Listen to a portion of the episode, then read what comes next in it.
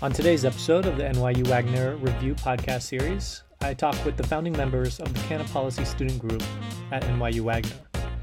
We chat about founding the group, the purpose of the group, the broad political, economic, and legal implications of cannabis legalization, what makes this movement historically unique in the context of other banned substances, and how to approach the creation of a new and fair economy.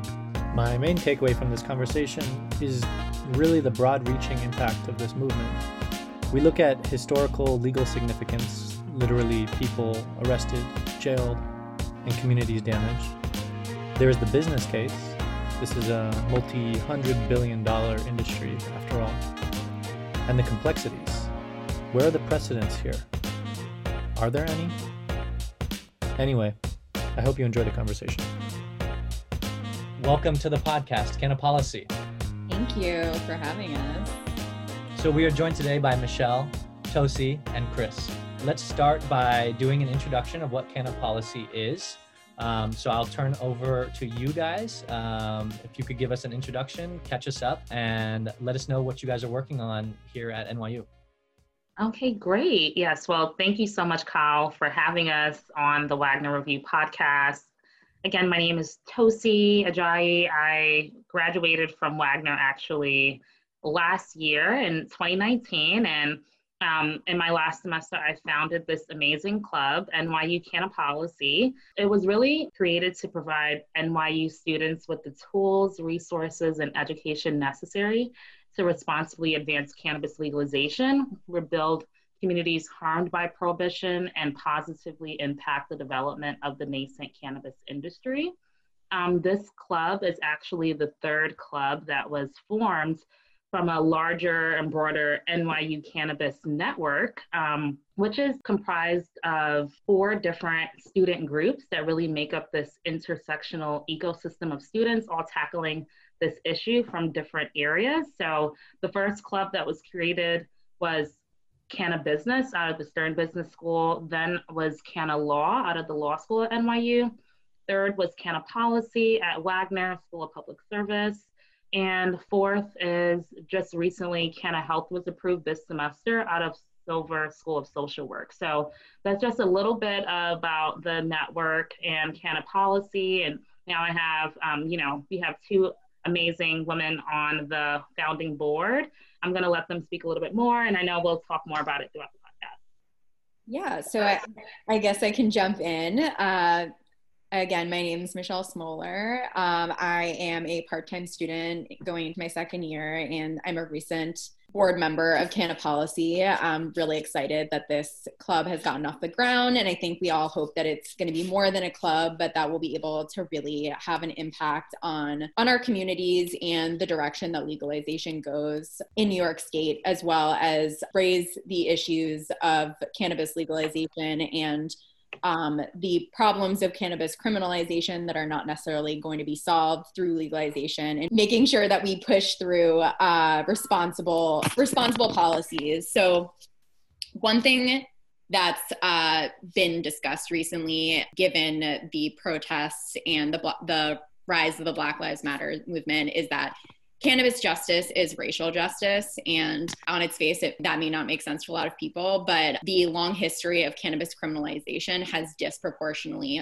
harmed marginalized communities and communities of color. They have been uh, imprisoned at much higher rates for, uh, for cannabis consumption, even though people of different racial groups seem to consume cannabis at similar amounts. And even for really small kinds of cannabis use, just possession or, or smoking, uh, small amounts. And many of these people are still suffering from the impacts of having these criminal convictions. So people who have these criminal convictions may not be able to access housing. They may not be able to access education or healthcare. They will have issues with immigration. Um, and while we move forward uh, to, to bring cannabis legalization and to um, to create this, this, build out this nascent industry, we really need to think about the the people who have been harmed by cannabis criminalization and make sure that they are not left out of this industry. And that as we accumulate wealth in this country through the legal sale of, of marijuana, that that money is invested back into these communities that have been um, decimated by over-policing and, and mass incarceration as a result of cannabis criminalization. So this is something that we're really passionate about, and we're, we're hoping that we can make sure that these kinds of policies get into any legalization package that, that comes out. And, and what, what that means is uh, it's not just repairing harms and, and reinvesting, but it also means giving uh, the people that have been most affected uh, a stake in the industry so that they can now benefit off of the, the massive growth that's, that's going to happen as more states legalized and more money is being poured into this. Oh, sorry. I think to sort of build off on what like Tosi and Michelle were saying, um, I think we're at a really interesting point in New York where we know at some point cannabis, like recreational use, is going to be legalized. So the question is not if it's going to be legalized, but the way in which it is and sort of what's included in that legislation. Um, and I think that we've seen with states that have legalized recreational use of marijuana that the communities most harmed by the war on drugs have also not been able to reap the benefits from that. So we know that we're in some sort of like green boom where marijuana is like a multi-billion dollar industry in states where it's been legalized, but eighty-one percent of cannabis businesses are like white owned, for instance. Um, and there's just a lot of barriers to getting involved in the industry. Um, you need the capital and a lot of banks won't lend to you. You need those business connections. Um, and that's largely not available for the communities harmed by the war on drugs. And so it's really just, as Michelle was saying, like giving people an opportunity to sort of break into this industry, um, as well as reinvesting in the communities that have been harmed by marijuana criminalization. Um, so I think, like, as New York is looking to legalize that, legalize recreational marijuana, it's really important for us to sort of ask ourselves, like, what does this look like, and how can we create something productive from this? Right. It's it's really interesting also because I'm from California. So California legalized marijuana a couple years ago. I remember my freshman year uh, of university over in Southern California at Pitzer College. Um, there were large movements going around. Now I'm here in New York City, and I'm curious uh, what you guys think. Are there lessons that we can learn from California as New York City attempts to go in the, in this direction? We're also in this strange moment where you have to look at the past and history and look at all of these things that have happened with regard to cannabis. And then you have these present moment policy changes and the politics that you're working with. And then you're looking to create a future. So I'm wondering if you guys have any perspectives from other states that have gone through this and what you would like New York to look like, or what are some key priorities that New York can uh, work to accomplish? So what we have seen from uh, um, the passage of, of legalization in other states is that if you don't incorporate these aspects of the policy that address social equity, that address um, reparations and reinvesting in communities, that it's going to be really hard to to bring those policies in afterwards. And that if you if legalization goes through sort of in in sort of the traditional way, it's like, okay, it's legal now, let's set up this industry as part of our capitalist system, that it's going to get there's going to be a lot of momentum there, and there's going to be a lot of money flowing in, and the need to to really have these important pieces in policy at the moment of legalization, not just racial justice related policies, but also environmental justice related policies. Um, if, if we don't get them in now, we're gonna have a really hard time pushing them through later. And we're just gonna see the ongoing ongoing harms that, that um, can, cannabis criminalization and that has happened in the past. We're gonna see those continuing into the present. There are still people in states where le- where cannabis is legal that are still in prison for prior cannabis convictions, and that is just not acceptable. And so I think from our perspective in New York is that we really feel this sense of urgency that we need to get people to see the how essential these aspects of the policies are at the moment of legalization, and get people to support those policies, or we're going to start on a road that we, it's going to be really difficult to turn away from, and all the people who have power in the industry will not have any incentive to make those changes after the fact. And and yeah, actually, maybe we can expand on that, because I, you guys recently had a an event uh, on the topic of expungement, seeking cannabis justice through expungement. So maybe you guys can talk uh, about the, the key topics that were discussed at that event. For our first event, um, Seeking Cannabis Justice Through Expungement, it really was um, inspired by National Expungement Week, which is really a grassroots um, movement, national movement dedicated to providing relief to the millions of Americans disenfranchised by their criminal records through um, sealing and clearing of convictions. One thing that was made clear is that in New York, expungement, which is like the total erasure of a criminal conviction, is not happening on a full scale. Um, something that happened recently, which we're excited about, is that the expungement of um, simple possession crimes of two ounces or less has just been passed to be expunged in New York, but that still doesn't address people who are, um, who may have violent offenses or may have possession offenses of over two ounces. I mean, we need to make sure that we're rooting the new legalization laws and economic and racial justice. We need to make sure that there is a value of redemption that's applied to the way that we're looking at um, cannabis criminalization. A lot of that was highlighted um, in our event, which we had um, a guest speaker, Michelle Fields, Esquire, who is a cannabis writer and um, a criminal defense lawyer in the cannabis space.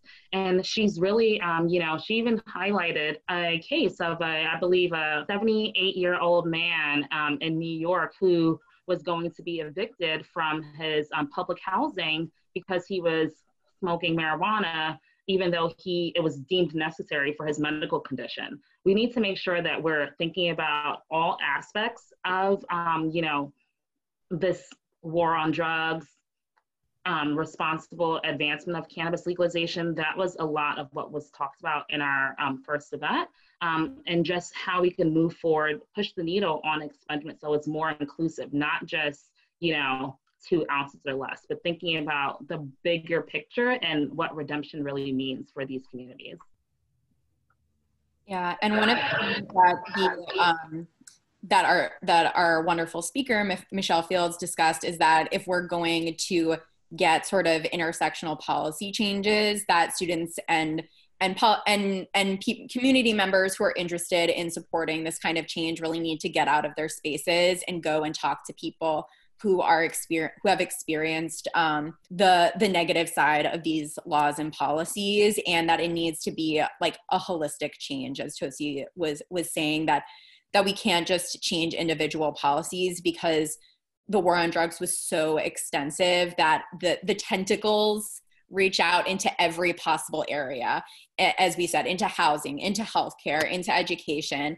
And people have, because of cannabis criminalization, people have been denied a lot of um, basic social, basic resources that are provided by our society and advancement opportunities. And that, to the extent that we can, we can change that, it's not just going to be a change in the law. It needs to be a change in the way that we think about cannabis. Um, so, I mean, if someone who is legally allowed to smoke cannabis because of their medical condition is still getting evicted because of that situation, that we know that it doesn't matter, like, whether you're a, a well-behaved cannabis smoker who is following all the rules, that that those kinds of distinctions don't really exist, uh, and that uh, if we if we just move forward blindly into cannabis legalization, that none of these issues are going to be fixed. Yeah, it, it it even sounds like it is a, it's a keystone issue. There are implications that extend into criminal justice, into racial inequality, into education, into business, uh, into just about every other sector that could come into my mind right now. So it's kind of interesting that the policies that get created need to address all of these different sectors, just because of a, a change in legality of a consumable like cannabis. Um, so I would like to hear, maybe from Chris, you can touch on this, how public service leaders should be thinking about how to approach this problem. It's it's a narrow topic within with regard to cannabis, but it's a very broad topic with regard to its implications. So how can we, how can we think, how can you approach this? How can you think about this? Yeah, and so when I think about this, um, and I would just like to preface it, when I'm considering cannabis policy, I mainly consider it on a state level, um, in part because legalization is happening state by state, but also because we know that the federal government, like, is very anti, like, the use of marijuana, and that's probably not going to change anytime soon. So when we think about like where these key decisions will be made, it will be on like state or local levels. Um, and I think like, as Michelle was saying, it really is a multi sort of faceted thing, right? So it's not just we legalize marijuana and kind of leave it there, but it is what happens to people who are currently in jail for convictions related to the use of marijuana. Um, One thing I think a lot about is just, again, like, what are the barriers to getting involved in the marijuana industry, and how can we remove those for sort of Black and Brown communities that have been harmed by the war on drugs? Um, I think, Kyle, when you were mentioning sort of California, what policies have been implemented, um, in different cities in California, like Oakland and L A, they've tried to create these kind of social equity programs in which Black and Brown communities, in theory, would sort of get first dibs on a limited number of licenses to sell recreational marijuana, and those have by far and large not been successful. Um, I think there have been a couple of barriers related to that in L A. People were saying that one of the main barriers was that you had to navigate an online system, and also that specific application process in L A was race blind. Like, they didn't ask you what your race was. And so people were saying, you know, how are you even guaranteeing that people who are applying um, and receiving these licenses are the people that this program is really intended for? Um, in Oakland, it was a little bit more equitable. There were some gains, but a lot of people who applied had to wait a very long time to get a permit. And then there were issues with getting sort of financial backing, in part because you can't really get a loan to start a marijuana business from a federal bank chain because of the federal government. Um, and so people were saying, like, it's not even just giving us access to licenses, it's giving us the tools that we have to get the capital to finance this, to keep this running, and to keep this into existence. Um, and so I think those are some things that really need to be considered. It's just, you know, not only is it what are we doing to legalize marijuana, but what are we doing to really give people the resources Um, and access they need to become successful in this industry. Um, so I think those are some things that lawmakers really need to consider. It's a very, it's a lot to think about. It's a very sort of large and overarching policy, but unless that work is done up front, and unless people are really thinking about what it is that business owners will need to become successful with the recreational sort of marijuana industry, my fear is that then the people who will really be profiting in New York when it gets legalized will be white-owned corporations that have been planning for this for a while and have already been investing in this space. On October twenty-first, we're actually co-hosting an event with WAPA, um, the Wagner Advocacy and Political Action Group, to discuss what the legalization fight is sort of shaping up to look like in New York State specifically, um, and then kind of comparing it with what's been passed in other states already, and then what it is that Wagner students can do to really advocate for a more equitable marijuana legalization policy. So we definitely look forward to kind of breaking down those issues a little bit more, um, and then giving people sort of like concrete suggestions for pushing for a specific type of like marijuana legalization um, legislation that will most likely be up for vote within the New York State Assembly probably next year. And one thing I wanted to just add to, um, to what lawmakers need to be thinking about when they're creating these laws is, like, they really need to be speaking to the communities that were actually affected. Um, you know, tapping in with these community organizations who are doing work on the ground, you know, maybe creating a focus group to really hear what the plights are of these people. I know um, the Drug Policy Alliance, they lead um, what is referred to as the Marijuana Justice Coalition, which is really, um, you know, a national coalition of um, advocacy organizations that are um, joined forces to advocate for federal marijuana reform through a racial and economic justice lens. So tapping in with those groups, um, you know, really hearing what they have to say and implementing that into the policies is really important. So one thing that's coming to mind is it really seems like an entire economy needs to get built around this, around cannabis. An entire infrastructure of an economy needs to get built around it. I'm wondering if there are any precedents that have happened in the past that provide interesting lessons for either how to or how not to build this economy. The obvious one that comes to mind is the legalization of alcohol. There's restrictions on various imported goods from around the world that we're allowed to import certain quantities in certain ways. So I'm wondering if there are any, to your guys' knowledge, if there are any other products that have various restrictions and infrastructure built around them um, that you think could be useful to apply to the growing cannabis industry and economy? I would say to some extent that we could learn from the alcohol industry in terms of how, in terms of regulation. One of the issues that we face here is that because cannabis has been on the, like a, a scheduled drug, is that we haven't been able to do a lot of research into the impact of, of cannabis on people's health, um, positive or negative. I mean, there, there's more happening as medical marijuana programs go, but a lot of the times these studies are not um, d- diverse, and you don't see the how there might be effects across different kinds of groups of people. And so there's still a lot of work that needs to be done there. Um, and so in terms of that sort of like health regulation aspect of alcohol and sort of it be, I guess, like being considered a vice in some extent, that there's things that can be learned from that. But marijuana is also medicine for, for many people. And so, th- I mean, there's a whole another side of that that cannot really be tied to the alcohol industry. And then I honestly don't know if there's really any industry that could be compared in the sense that we have this history that we need to, to, to address and to handle in the development of this economy. I can't off the top of my head think of a, a good or product that has had such a, that the history of it in our country has been so devastating that we need to overcome, and that that is incorporated into this economy. I cannot personally think of anything that that shares that kind of history and then needs to be addressed in the same manner. And so I think there, I think that's one of the struggles of moving forward in a thoughtful and uh, equitable way, is that we don't necessarily have an existing roadmap the same way as other industries might.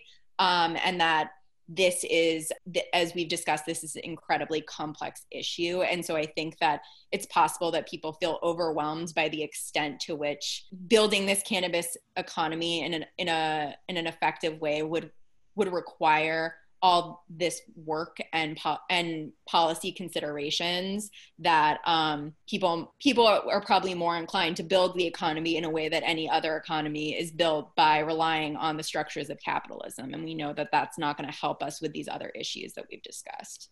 Um, feel free to chime in, anyone. I also think like a lot of the groundwork in terms of building up the cannabis economy, like that's really been laid out. Um, It's less an issue of like, how is this economy going to be built up? I think like people are putting in the work so that it gets up and running, like once licenses can start being issued. And it's more even kind of like what Michelle was mentioning, given that we know that like the structures currently set up by capitalism are not going to allow the communities most harmed by the war on drugs to succeed. Like, what is it that needs to be in place to give people like the resource and access that they need to also sort of get into this market? And it's not only what needs to be in place, but it's also how how to get those things in place. And I suppose that's exactly where you guys come in. How do you mobilize to help influence the legislation that needs to get built to formulate this entire system in a way that represents the people that need to get represented? So you guys are on the front lines to, it sounds like, to, to create the economy and the industry and the livelihood that we're talking about creating. I guess I I just open it up. Are there any last thoughts that you guys want to add um, to our conversation? Um, any key takeaways that any listeners you think really should uh, be aware of, um, or just any key themes that they should be aware of for the near future in terms of what they should be what they should be reading? Or um, I'll turn it over to you guys. You can. I would love to hear you guys' final thoughts. I guess I'll just jump in and say that I think, you know, a big piece of this fight is really destigmatizing the cannabis plant. Um, this is a long history, which we've talked about a lot in this podcast. You know, I'm even just remembering, you know, um, when Nixon was president, it had came out recently um, that an aide of his had said that this was actually a plan that they had put in place, saying like getting the public to associate the hippies with marijuana and blacks with heroin, and then criminalizing both heavily, we can disrupt these communities. Like This was in nineteen sixty-eight, our president actually saying this, going on, you know, this is documented that this happened. So we need to change the narrative around the war on drugs. We need to bring in redemption as part of the conversation. We need to realize that this is very tied to, you know, um, disproportionate um, law enforcement on marginalized communities. Like a lot of the civil and social unrest that we see happening in twenty twenty is very intrinsically tied to this war on drugs, this horrible stigma, taking away from, you know, the health benefits and other many ways in which cannabis, the hemp plant, can be useful for society. Um, that is really, really important that we get that education out there and begin to change people's minds, because once that happens, you're going to be tuned into what can come forth from this movement. Like you're going to be tied to really wanting to see how this advances for a more responsible and equitable cannabis industry trajectory.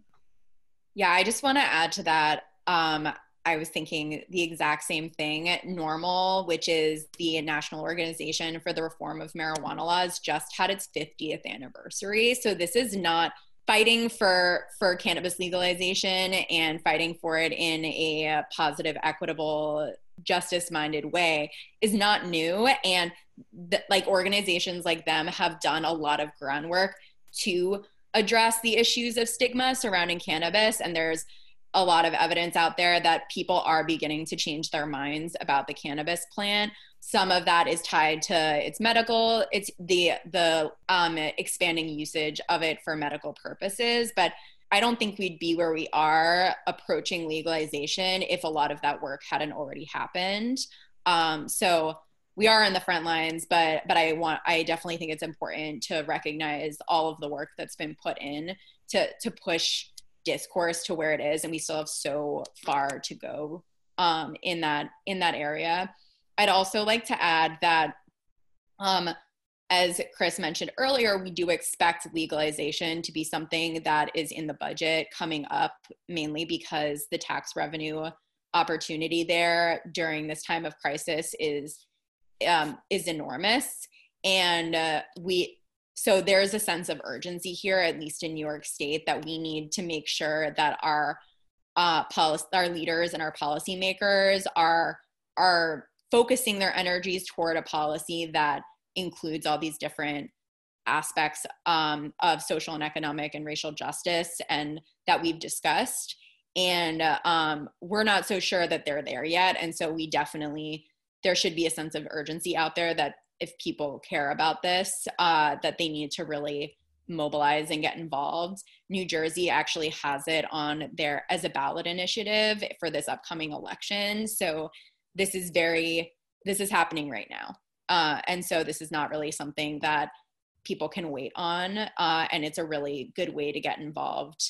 Uh, as we said, there's, it's a very intersectional issue. So there's a space for anybody with any kind of interest really in any area of public policy in this cannabis fight.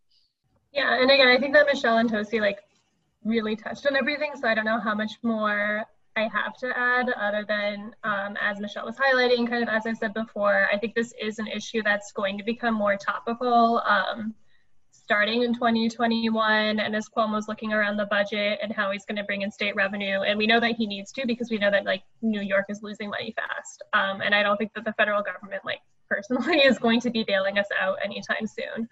So we know that if cannabis legalization is a priority um, for Cuomo and probably other lawmakers, their only goal will be like how can they maximize money towards New York State. And so I think a lot of what people are doing, um, some of the advocates that even Michelle and Tosi have mentioned, is that it's not like, how can we put pressure on Cuomo and other state legislatures to understand that the criminalization of marijuana, specifically in New York State, has really harmed people and is continuing to actively harm, harm people. Like there needs to be some sort of reckoning with that injustice. And then some sort of acknowledgement that like, we have to make that right. And there have to be very specific provisions in the legislation that begins to repair some of the harm um, caused by the war on drugs. It's never going to fix all of it. Like that's already been done, but what can we do moving forward to begin to repair sort of those wrongs and those injustices? Um, Yeah, I think a lot of states have not done that, and I think we've kind of seen that with how legalization has happened, and I would really hope that New York would take this opportunity to really put forth something a little bit more intentional that could lead to some more equity within the space. Also wanted to add um, that for people who are looking to just get some information on things that are happening in New York right now, it would be really good to look at the M R T A, um, which is the Marijuana Regulation and Taxation Act, um, really New York's marijuana legalization bill right now. Um, and it's really, you know, really focuses on community investment, um, the fight where tax revenue is going to be directed, making sure that, um, you know, this is at the center of our rebuilding effort in New York, and also just taking a look at um, Start Smart Coalition in New York, who is also just really um, bringing advocacy groups together to make sure that this is rooted in economic and racial justice, um, and then also Um, a more progressive, um, you know, push in the marijuana legalization space is Clean Slate. You know, they have an initiative happening in New York right now, which is really pushing forth that redemption piece, getting people to change their minds on like who is actually eligible to receive these alleviation of barriers that we're working for. Um, you know, they're pushing the needle on like who should actually be included in that, whether it is actually like violent offenders, whatever that means, because that's such a broad term, right? Um, so just kind of giving you guys some nuggets to take a look at if you want to just get some tangible items of what's happening in the space right now. Also wanted to tell you all to um, check out our Instagram page to stay updated with what's happening with the N Y U um, Canna Policy group.